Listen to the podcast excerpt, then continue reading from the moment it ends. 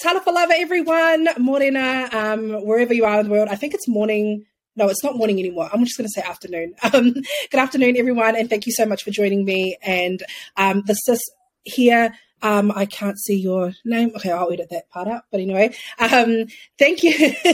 Thank you so much. Thank you so much for joining us. Um, I'm about to do a podcast uh, with the Living Koko team. They are based in Melbourne and just do some incredible work. And I've been so excited to do this podcast. Um, as a chocolate lover myself, as a craft chocolate lover, um, I appreciate Living Koko so much more as a brand because they use Pacific chocolate. And um, yeah, I'm excited to have you on. So thank you so much. Thank you for having me. It's exciting to speak to you too. I've been listening to your other podcasts and getting excited and nervous. um, but yeah, it's wonderful no, to be here. No, thank you so much. So before we start, tell us a little bit about yourself.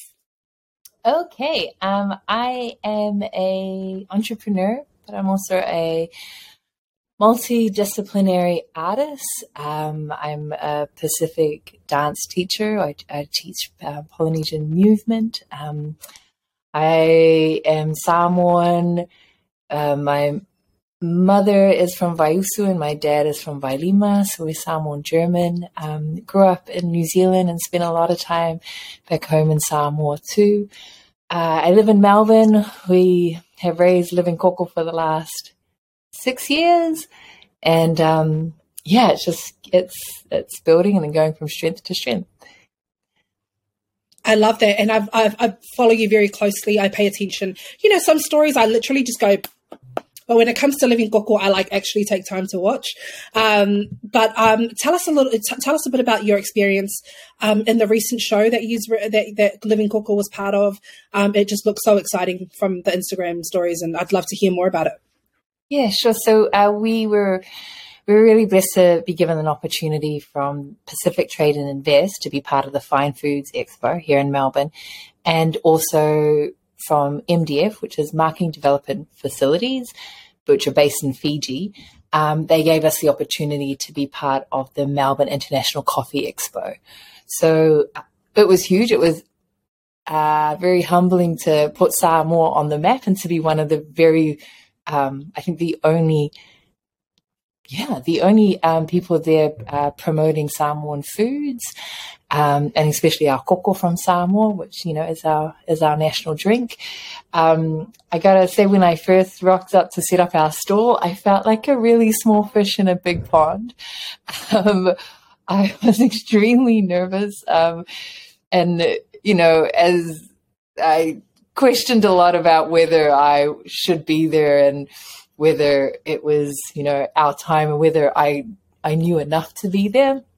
But the way they placed us at uh, Pacific Trade and Invest had placed us all were, there were um, eight stores from many different islands all together, and we all kind of supported each other in a really beautiful way, and it made me It reminded me how even though our islands are very small, we're very mighty. We had such a great vibe and good energy there. And, yeah, just those those thoughts of doubt just disappeared. And, yeah, we took it on, which was cool. I love that. I love that. And and I've um, just since living in Sydney, I've met people from – like just people in Sydney who have no idea that Tongans and Samoans and Pacific Islanders are different. They kind of just class us all as one. And um, like they don't realize that we're two, uh, you know, that we're totally separate uh, cultures. And so some of the things that I say is like to describe us, I say um, we're different, but we are still very connected, if that makes sense. So I love that um, your experience there. What was the inspiration um, behind uh, Living Koko? Oh, gosh, it's really hard. Eh? It's hard to pinpoint the exact time that you that brings you to this moment now. You know, like if you look right back, you know, it it. It could have been, I, I spent a lot of time in Samoa. I used to teach scuba diving at um, Le Langoto in Savai'i.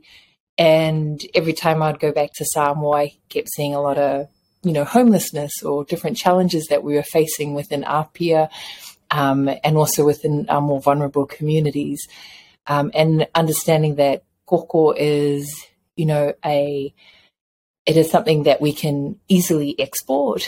There's no duties when you're sending it out to Australia and New Zealand, and um, not like coffee and other um, commodities. Uh, it was trying to find something that we could create a market for outside of Samoa. And, you know, and then also be able to purchase directly from from our subsistent farmers, from our ainga, from our family, and, and bring here. Yeah, so when we first started, we first started, I didn't even know how to make chocolate. Like, we were like, let's just start a chocolate business. Oh, I, I better YouTube this. Um, so I'm a huge YouTuberist and researcher online, and I definitely have an attitude of, you know, I can pretty much do anything, unless it's like brain surgery. Like, don't don't get me doing that. But, but you know, anything like that, you can pretty much look it up. Uh, so we did a lot of research on, on you know, how to start a business, how, how to make chocolate, the science behind it. We built a lot of our machines. Um, you know, chocolate making machines and are extremely expensive. And um, I think there's a lot of, you know, island ingenuity within this uh within this business, and if you have a kind of can-do attitude, you can you can make it work. So uh, my partner and I started Living Koko just wanting to do something to, you know, give back to Samoa, to create markets for, for export, and to have a trade and not aid approach. Um, you know, I think we all grew up sending the remittances and still sending remittances back home to Samoa, which is such a beautiful part of our culture and supporting our families, but it's also to um, to be able to activate something that helps with self-motivation back home, that, you know, people have can create their own little micro businesses. What we are back home is, you know, we may be cash poor, a lot of us cash poor, but we're asset rich with our rich soils, our volcanic lands. You know, you just throw the mongrel seed out the window and it grows. You know, we're really blessed in that way. So how do we use, and, you know, that is what people are craving for in a Barangi society, you know, the organic foods or the um, nutrients where a lot of our soils here in Australia are depleted because they've monocropped. We don't have that back home because of the way we farm. So, um, yeah, when we started Living Koko, it was like, well, how can we make sure that money goes back home and that we create this trade and not aid approach? Yeah. You know, when I think about it, I think, you know, my parents are in excellent shape. You know, they grew up in Samoa. A lot of my aunties and uncles, you know, the generation that came over, um, not us who were born, not us who were born here in New Zealand, but like my parents, they've got great skin, great, they're just in, in good shape. Really good for, for people in their sixties. And I think, I really, when I really think about it, the Samoan, not just Samoan, I'd say Pacific Island diet is actually quite organic and quite healthy and not as processed. So it's just, um, yeah, I think I need to um, start eating healthier now. But, you know, I'm, I'm sure like, um, yeah, you know, because sometimes I feel like with, I'm going off topic here, but I'm just thinking about how um, healthy our resources are. And yeah, you're right. Pacific, uh, sorry, non-Pacifica people here in New Zealand, um, definitely it is. There is a market for it, so it's just awesome that you've you've done it. What's the process um, behind making chocolate? Like, you know, you've explained that it is quite a complicated process, but I'm just wondering, like, if you could get into detail. Not that I'm going to go start a chocolate business, but like, um, what's what's yeah, how, how complicated is it? Because it's just yeah, I'm just wondering. Yeah, sure. Uh, I'll take it. I'll take it from the seed. Hey. So um, you plant the seed. When you germinate the seed, you place it under like a moist cloth to germinate it. And then you plant it in a mulch, which is fifty percent made of the cocoa pod and fifty percent made of the coconut husk. Um, once the seedlings have reached for about two to three feet, then you plant them in the ground. Um, you plant them under the shade of the coconut coconut tree. Um, and I always say that the coconut has like an auntie relationship with the koko. I, you know, from supporting it when it's birth, when when the seeds germinate and become seedlings, and then also shading them and looking, which is what aunties do, a hardcore shade sometimes, but shading them all, all throughout their life. Um, uh, it takes about three and a half to four years for a tree to fruit. So quite a long time compared to, you know, tomatoes can grow in, in, you know, a few months in a way or within a year. So three and a half years. And then when you harvest, you ferment the koko for seven days and then you sun dry it for two weeks. And that's to stop the germination process and allows it to your koko to be able to export. You have to get your cacao under, I think it's five percent moisture to be able to export. If it's anything over that, it can, mold can start to appear within your seeds, within your beans, and then it just tastes off. Your chocolate tastes off, your koko Samoa tastes off. it's not good. Um, so once we get it here, we roast. And roasting profile is kind of like coffee. You know, if you have a dark roast, you, you're roasting at a higher temperature for maybe a long period of time. Um, and then you have lighter roasts to bring out the fruitier flavors within the cacao.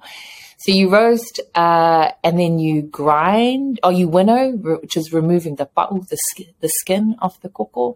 Um, we use the skin for our teas. We have a tea range of cacao husk tea, but we use the bean to make the chocolate and the drinking cacao. We grind that.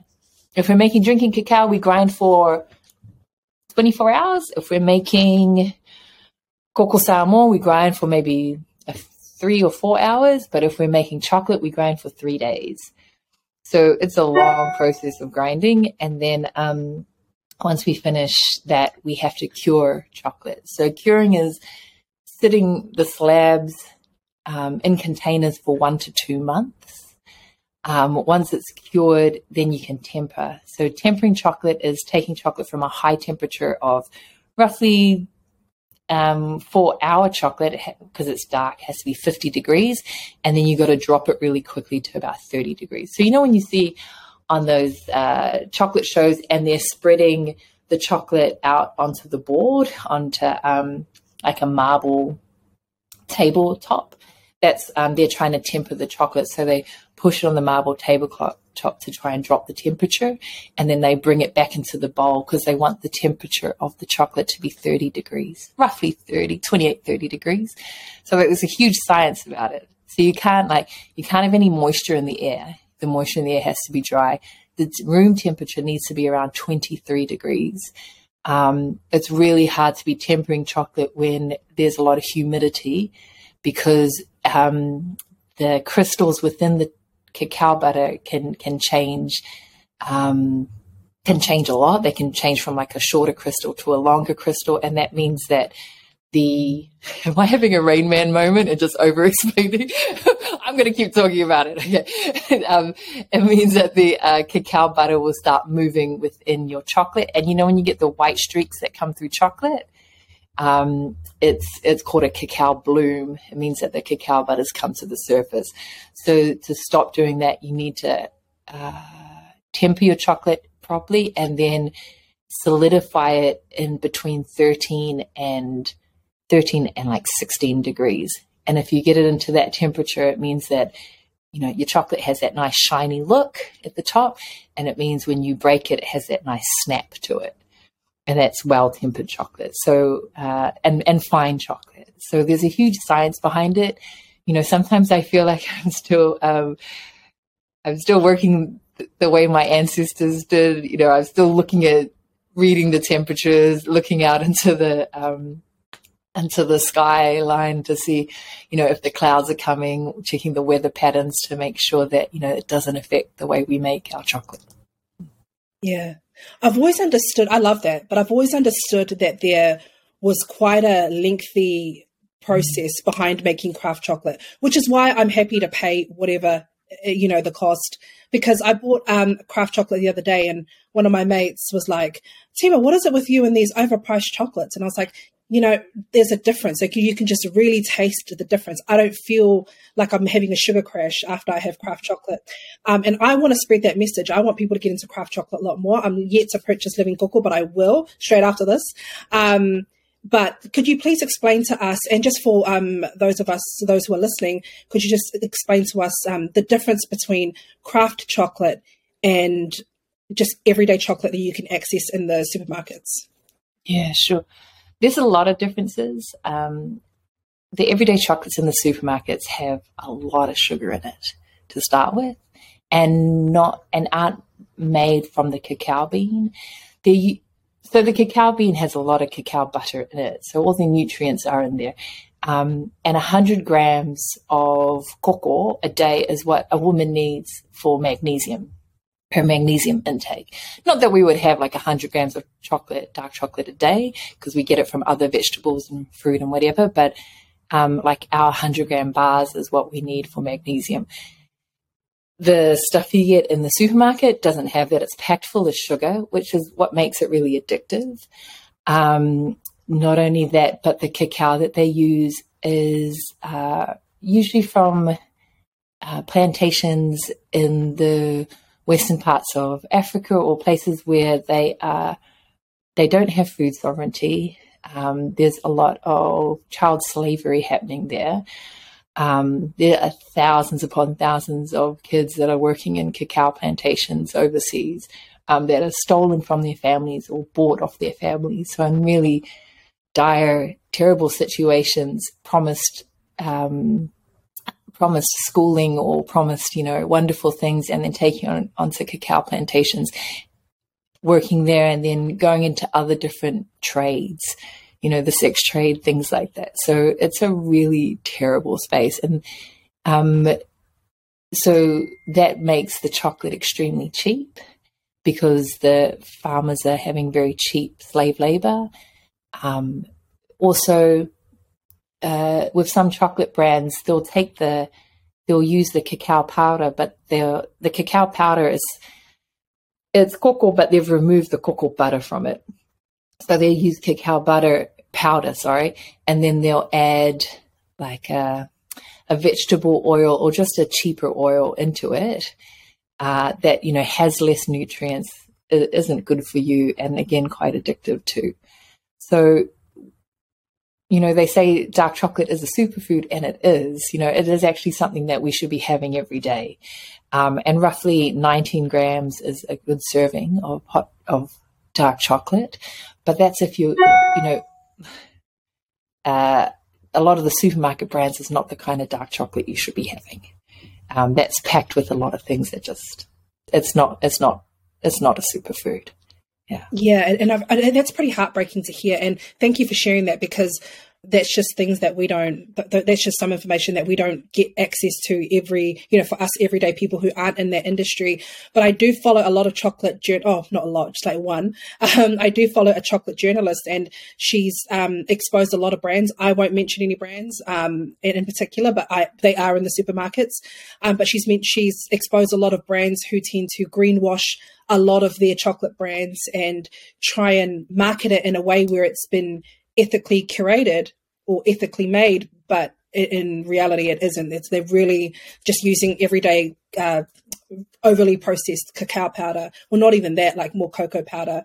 Um, so is that something that you've, w- were you aware of that before you um, came into the chocolate industry, or were you, is this quite new for you as well? Yeah, I was aware of it. I I spent some time in Africa. My sister lives in Botswana, and I spent a, a bit of time in Africa and seeing, you know, there are cacao farmers there that are getting less than a dollar a day for their cocoa, and they don't get paid for it until until it lands in Europe. So, you know, imagine working your whole life, taking your whole harvest, putting it on a random, like a truck that's heading out, and not knowing whether you're going to get paid or not. Some of those um, exports get lost along the way, and then those farmers get absolutely nothing. And these are people that have had cacao farms for, you know, fifty to eighty years, you know, a long time. That's a business. That's a family business from that goes through generations. If I had a family business that had gone for fifty years, I'd be living in Turak. You know, I'd be living in some fancy-ass house, but they're not. Like, they don't have food sovereignty, so they don't have, you know, the power of the and the money The money power of their commodity is at the marketing and the um, and at the consumer end. You know, it's at this, it's at the at the end where they're making the chocolate and selling the chocolate. It's not actually with the indigenous people, and I think that's really important. Um, it's something that they are starting to latch onto in these countries, and and empowering themselves to speak up more about it. And I think the visibility of other countries showing that they can have food sovereignty, that you can dictate what your cocoa is worth. You know, it, it's not for some some foreigner to come into your land and tell you what it's worth. You can decide. Um, yeah, I, I think... Especially for us back home in the islands, it's really important to be activating our custodial lands in different ways. You know, you never know, and it, you see it here in Australia, you never know when when the government is just going to take your land off you. as they have with the Indigenous mob here. Like they'll they'll sign something and say, yep, it's yours, we're giving it back. And then, you know, everyone's dealing with COVID and other things, and they're taking it off and, and fracking the um, these custodial lands. So, you know, I always have that concern back home. You know, if we're not activating our lands in certain ways, you know, they're just seen as to foreign investment. It's just seen as resources. You know, we've all grown up uh, learning learning about different mountains and streams, and we know the names. We know of, you know, our ancestors that have have um, grown up there. Their bodies are now nourishing a lot of the vegetation around. Um, but we also know, you know, we know the name of the mountain because that mountain was in love with the other mountain, you know, and, and you know all those, you know, legends or creation stories. And having these stories within our lives makes you feel attached to these, um, to nature, makes you feel like you're connected because they're all part of your growing up stories. We're in a lot of uh, spaces like Western spaces that don't necessarily have those stories that connect them back to nature because they're so displaced from their own lands. So when they see a mountain, they see it as, you know, some people will see it as a commodity, you know, it's a resource to, it's something to sell. But, you know, we wouldn't sell that mountain because we know that mountain's history and story. Yeah. How, how I mean, I, I, I'm sure that, um, you know, when you are purchasing kakao or koko from kakao, oh, such a balangi, um, when you are purchasing koko from farmers and, and back home in, in Samoa, um, you know, how does how do how does that impact them? Like, I, I understand it must be heartwarming for them, but you know, what's that feeling like for you and, and also for them? Like, could you, I guess I want to learn, know more about the interaction, the relationships that you have in Samoa and um, how that's impacted your business. Yeah, sure. So we've been, uh, when we started Living Koko, we went back to Samoa and, and just spent a lot of time building the relationships. Um, you know what it's like back home, like, it's relationships, eh? No one's going to do business with you if they don't like you. um, they, you know, they don't. They, we don't care how much money you got. Um, but uh, you know, making sure that we met the right people, um, people that could act, help activate community. Um, also, like we worked with WIBDI, with Women in Business, for a while, and then we also moved and worked with uh, Savai'i Koko. So Savai'i Koko is based in Nassau. And they are the main suppliers of uh, Whitaker's Samoan chocolate. You know, there's that, yeah. So that you, that comes from Savai'i Koko. Savai'i Koko did a project a few years back. Um, oh, I can't remember the company that they did it with. Sorry. But um, they have an, an incredible post-harvesting processes like infrastructure, the drying facilities, the fermentation facilities, and things like that.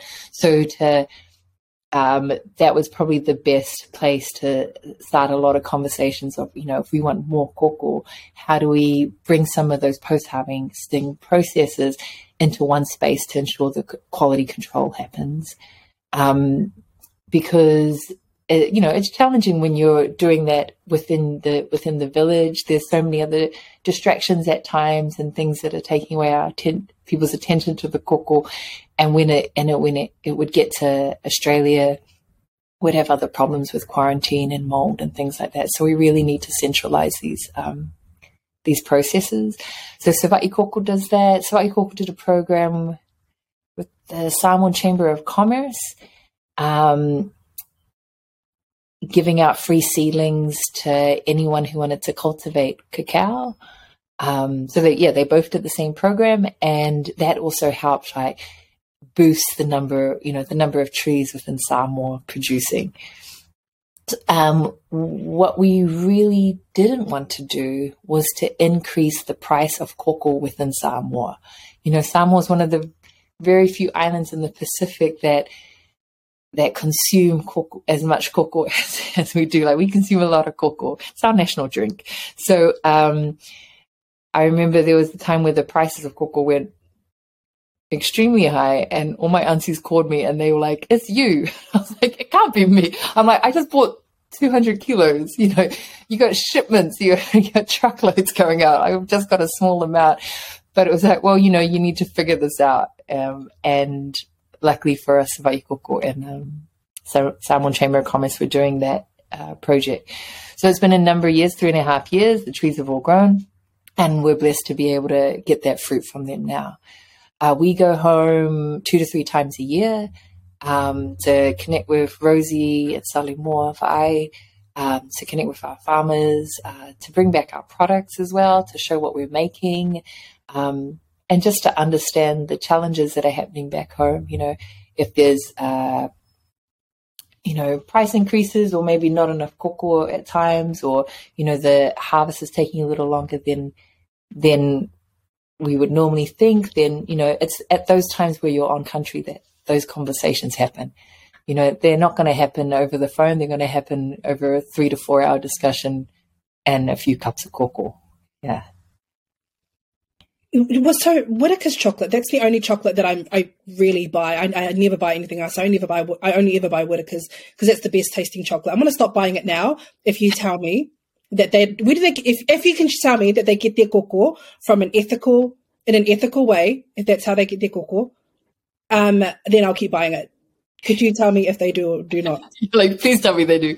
Um, yeah, please tell uh, me. Um, I, well, I, I can vouch for the koko they get from Samoa. Yeah. You know, it's definitely done in the ethical way. And, and for what I've seen, like, they're quite hands-on. Um, with their farmers, I, I, I would assume that they are doing that everywhere, you know, in all the spaces that they get koko from. Um, there are certifications and things like that out there. You know, there's the um, Rainforest uh, Alliance and things like that. But there's also companies I know of that, or chocolate companies that are certified that have. that have child slave labor within their supply chain. So, you know, sometimes these certifications aren't looking deep enough, or they don't have the, you know, maybe enough connections or relationships there to really understand what's going on behind the scenes. Yeah. I mean, you talk about, like, just listening to you speak, you talk about chocolate with such, well, koko and cacao um, with such passion. And I can only imagine how proud you would be displaying your chocolate at uh, chocolate festivals and, you know, uh, what do you call them, chocolate shows or expos. Um, talk to us about that process, because I can, I'm sure it's probably really hectic. Um, yeah, what, what's what's that like when you're, you've got our beautiful culture, the koko out there displayed for the world to see? It must be such a proud moment for you. So talk to us a little bit about that. That's a really proud moment, mm. and especially when. Uh, You know, a lot of people don't know much about the Pacific Islands, even in Australia, you know, so to, and and they don't definitely don't know that, you know, koko is in Samoa. They all think it's in, you know, Peru, South America, and also um, Africa. But uh, to know that, you know, my family have been uh, working with cacao for like four or five generations. And not just as in like making koko Samoa, but, you know, my grandfather was the general manager of Westech um, and also the high chief of our district. So as he was activating our villages to grow koko, uh, he was also buying it as a good price and, and helping export it all to Germany. Um, when I'm given the opportunity to tell those stories at these expos, it is a really proud moment. It shows that, you know, uh, it puts us on, well, I feel it kind of puts us on the map in some ways. And I know there's lots of ways to put Samoa and our islands on the map, but I, you know, in my small way that I can do it, it's a really humbling experience. And um, it is hectic. Like, you're saying the same thing over and over and over again. And, um, and sometimes you got to really figure out uh, what this person wants to hear, like what is going to, what they're going to feel and connect with. And, you know, you'll go down one story and then you can see their eyes glass over and you're like, okay, that's not the right story. So you go in another direction and then they're like, oh, bing, yeah, okay, I want to talk about that. And so, yeah, it's just trying to figure out, you know, from a complete stranger what their interests are. And I think as Pacific Islanders, we're actually really good at that. You know, of reading a room, of walking into a space and seeing who needs ipuki, like how, how do we serve this space and how do, and we're also very, I, I think, very good at reading people's eyes and seeing like the small little gestures of like, yep, they're bored. I'm going to move on with something else. So yeah, it's, it's a great experience, and uh, it's definitely taught a lot of us how to, how to pitch. You know, they tell they talk about, you know, your eleven second elevator pitch. If someone says, what's your business and blah, blah, blah, I, you definitely fine tune it while you're at these events. Man, yeah, no, I'm, I'm just wondering, like, I mean, for me, I, I'm always so proud to talk about Samoan culture, and I hardly ever do it though. Um, yesterday I was at my best friend's wedding and I did a Samoan seva, and I was nervous as about it, but um, they, I was just so proud at the same time, you know. Usually I don't really smile that much in public, but or like when I'm doing a seva in a group, but when I was by myself, it was just a proud moment wearing that tuinga. And so that's why I wanted to ask you, because it must be such a proud moment for you, you know, displaying our culture out there for the world and showing them that we're not just a, ho- a holiday, and uh, you know, a tourist destina- a destination. Um, we actually have some great resources on our island, which is something that I know I'm definitely proud of. You know, when, you know, when relatives go to Samoa and they come back with like a box or a chili bin full of like freshly made luau and galo and like, you know, koko. So, um, yeah, that's why I wanted to ask that question. How is we, uh, how can we as a community, how can we as a, as a Pacifica community get behind Living Koko and really show our support? Um, well, you know, there's the buying of the products, but just sharing, you know, sharing our story. Um, even if you don't yourself like dark chocolate, but you have colleagues at work that like it, you know, talking about it, showing people our website, that's always good. Um, you know, just supporting, following us online, on social media.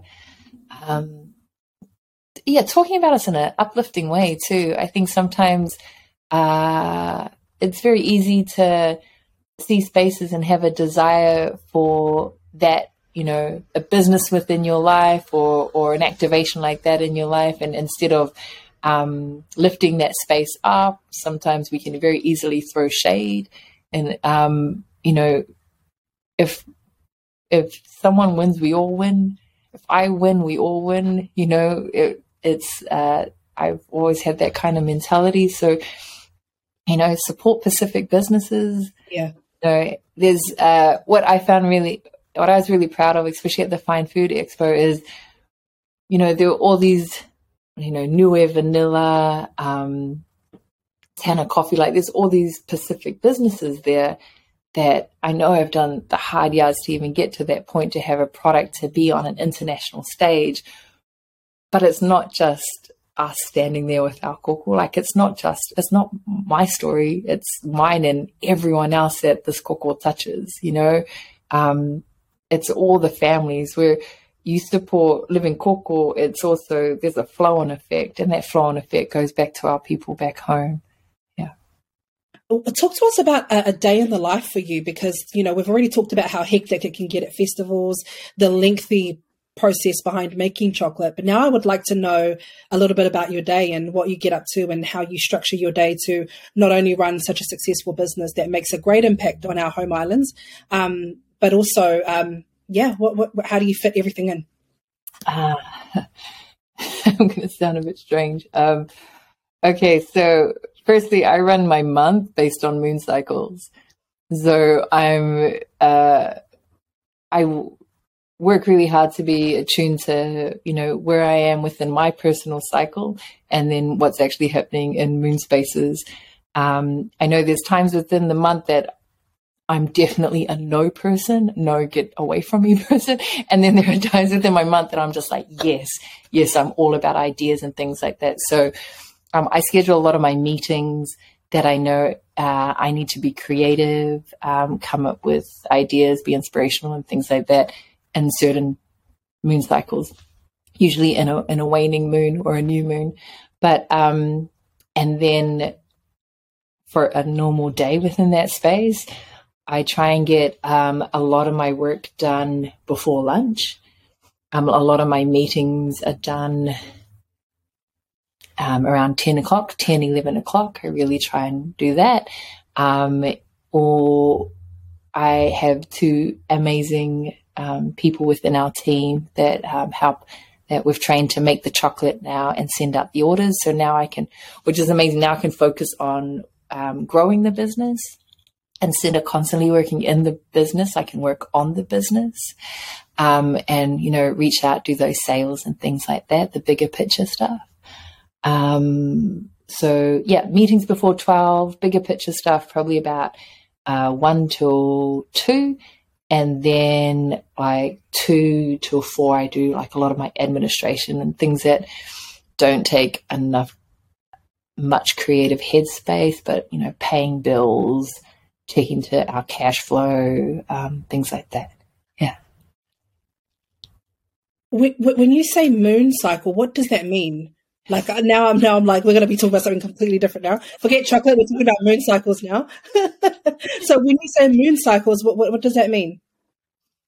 Okay, so um, you got your new moon, you've got your waning moon, you've got your waxing moon, you've got your full moon, right? And um, and a woman's cycle, like our menstrual cycle, so we're like, we're going moon cycles, we're talking like, um.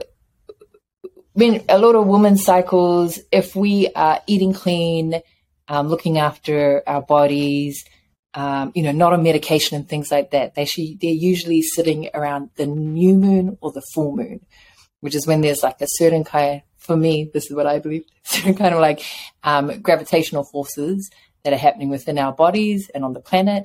And um, that's when, you know, there's a release um, of your period.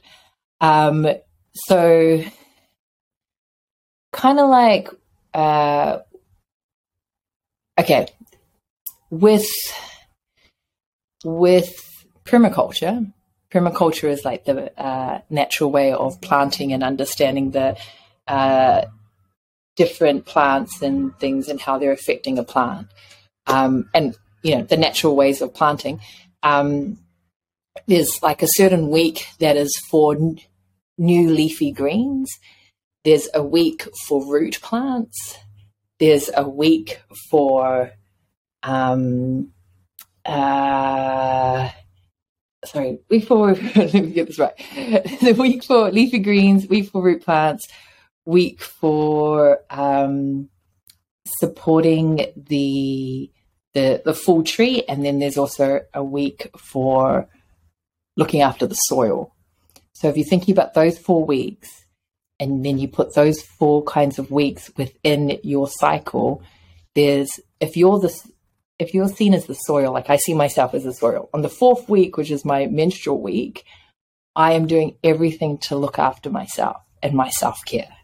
You know, it's not a time for me to be out there um, promoting Living Koko, because it's really like a more of a deep reflection time for me. Um, so that's my soil time. The week before my soil is um, a week, a time where I'm putting things to rest. So any ideas that I had in the new moon time, which is new leafy greens and permaculture on the new moon time. So I go new moon, leafy green cultures. Uh, next one is roots. So I'm putting in roots to these ideas. The third week is I'm looking after the whole tree and like myself, the whole business, but I'm also putting things to rest. I'm not creating anything new within this final week. And then there's my menstrual week as my soil and I look after me. So I have this mapped out. I have this mapped out in my own calendar, my own personal calendar. And so when people are like, can I do this? Can we do this? Can we do this? I'm like, no, actually I can't. That's a soil. That's my soils week. And I really need to reflect and look inwards for myself. I, I won't be good at being creative at that. You won't be get me at my best. And then the week before that being my um, putting things to rest, like I find at that point, I'm definitely a no person. I people will come with me an idea and in my head, I'm like, hell no, which could be a great idea, but it's just that for some reason that week, I'm just not in the headspace for those kinds of thoughts. Um, but it's always around the new moon where good intentions are coming through and I'm feeling more positive that that I um, plan those things. Yeah.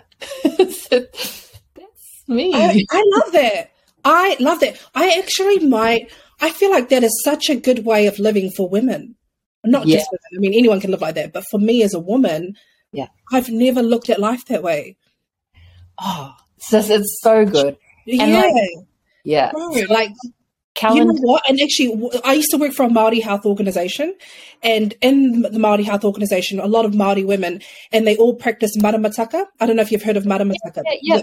Yeah. So they all they all practice maramataka, and and I and me being one of the only Samoan girls in there, um, you know, I would say, oh, I'm feeling like really tired, and then they'll just say to me, you're probably due for your period, and then I'll say, huh, you know.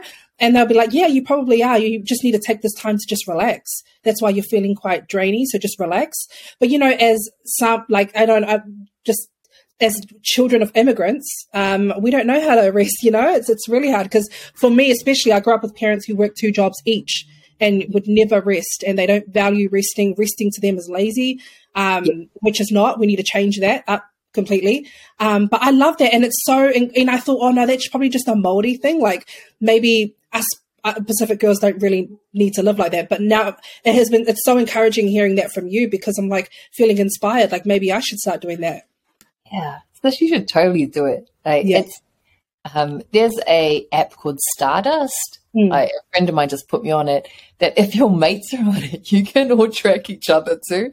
So you can yeah. be like, oh yeah, we're not catching up when you're in that mm. state. We're going yeah. to catch yeah. up later when you're, when you're feeling good and I'm feeling good. Yeah. And yeah.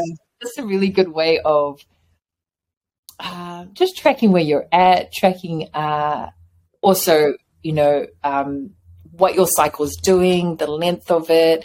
You know, th- it can teach us so much about our own health, about how we're looking after ourselves.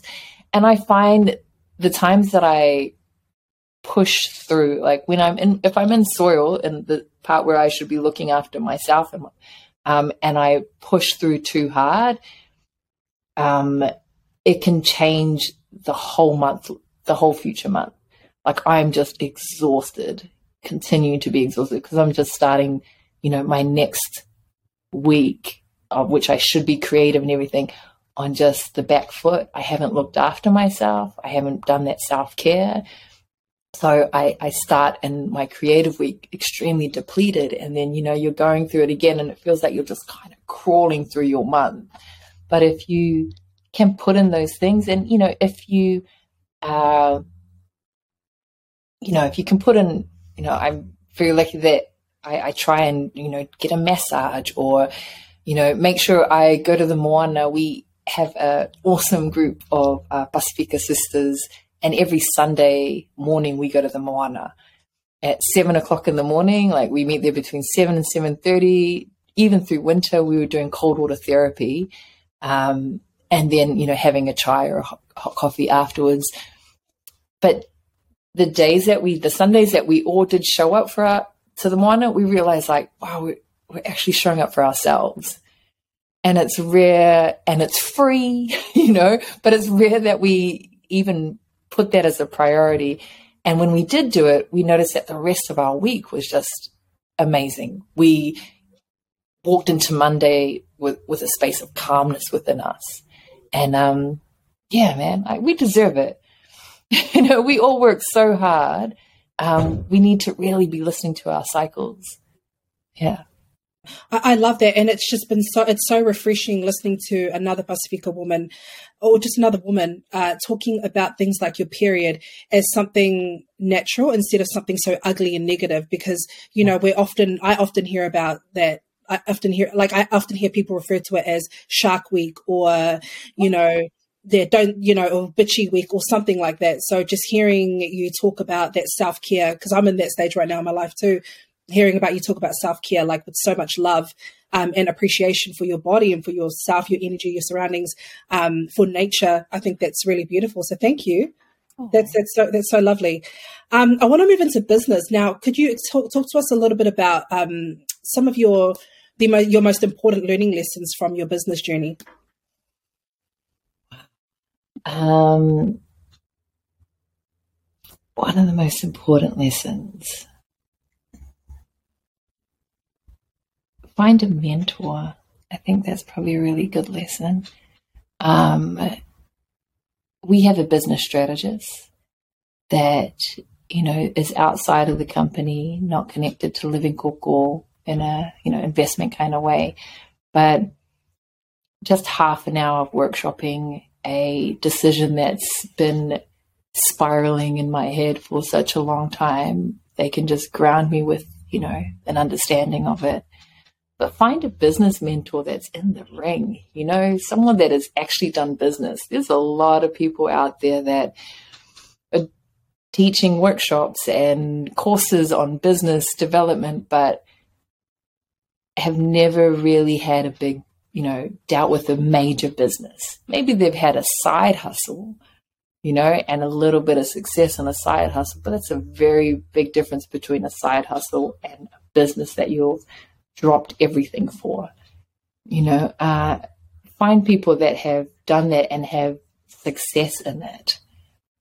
Um, also, a big learning for me was to celebrate even the smallest wins.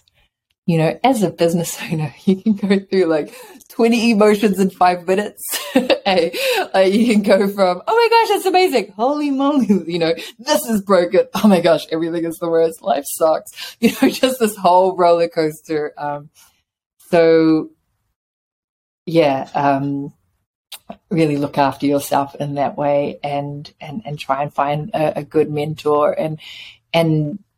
you know, put in those self-care things. You know, self-care is a huge part of my business, you know, besides the fact that we're in the wellness um, sector. We do chocolate, but we're also talking about chocolate as a superfood and looking after yourself.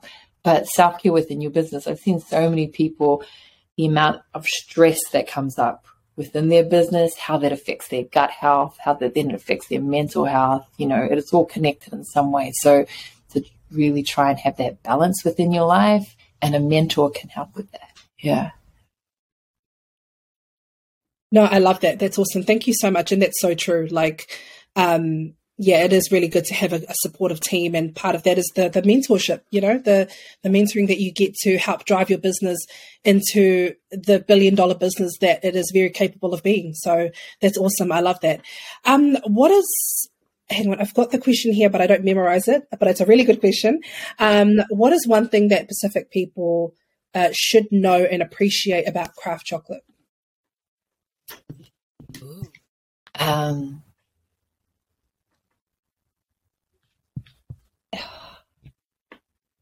for me, it would be the amount of time, energy, and consideration that goes in every single step of making craft chocolate.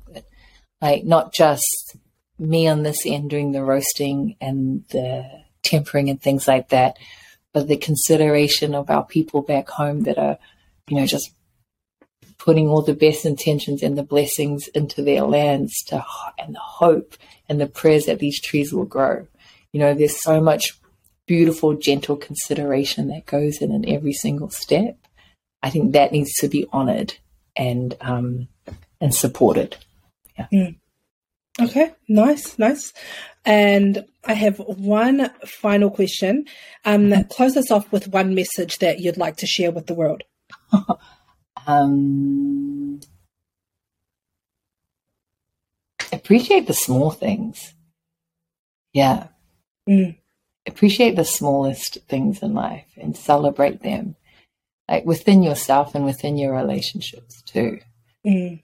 And sometimes we're thinking, looking for the big dazzling acts or the the massive wins or the huge check that's going to come through within your business. But, you know, celebrate that your staff come in and they're happy and, and you all get along and um, you enjoy working together. And, you know, just the, the small things, the small contracts that you get.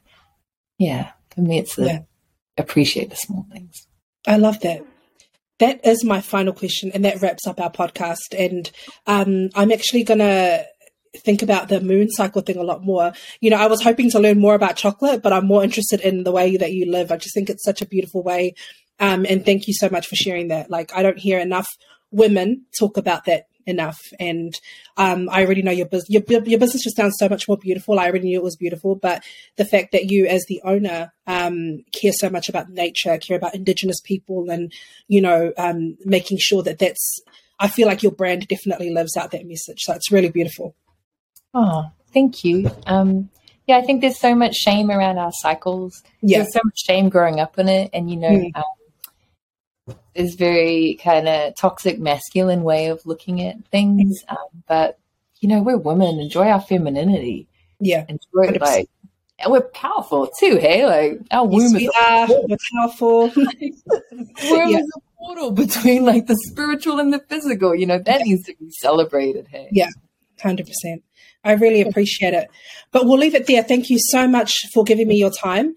Um, I don't want to keep you too long because I know you're busy, but um, I can't wait to share this. Thank you so much for those of you who are listening. Um, but yeah, thank you so much. Really, really appreciate it. Thanks, sis. Yeah, thank you so much. Thank you for all the work you do too, like, for our community. Thank you for the work that you do. Really, really appreciate it. Yeah. Okay. All right. You take care and we'll keep in touch. Okay. You too. Okay. Bye.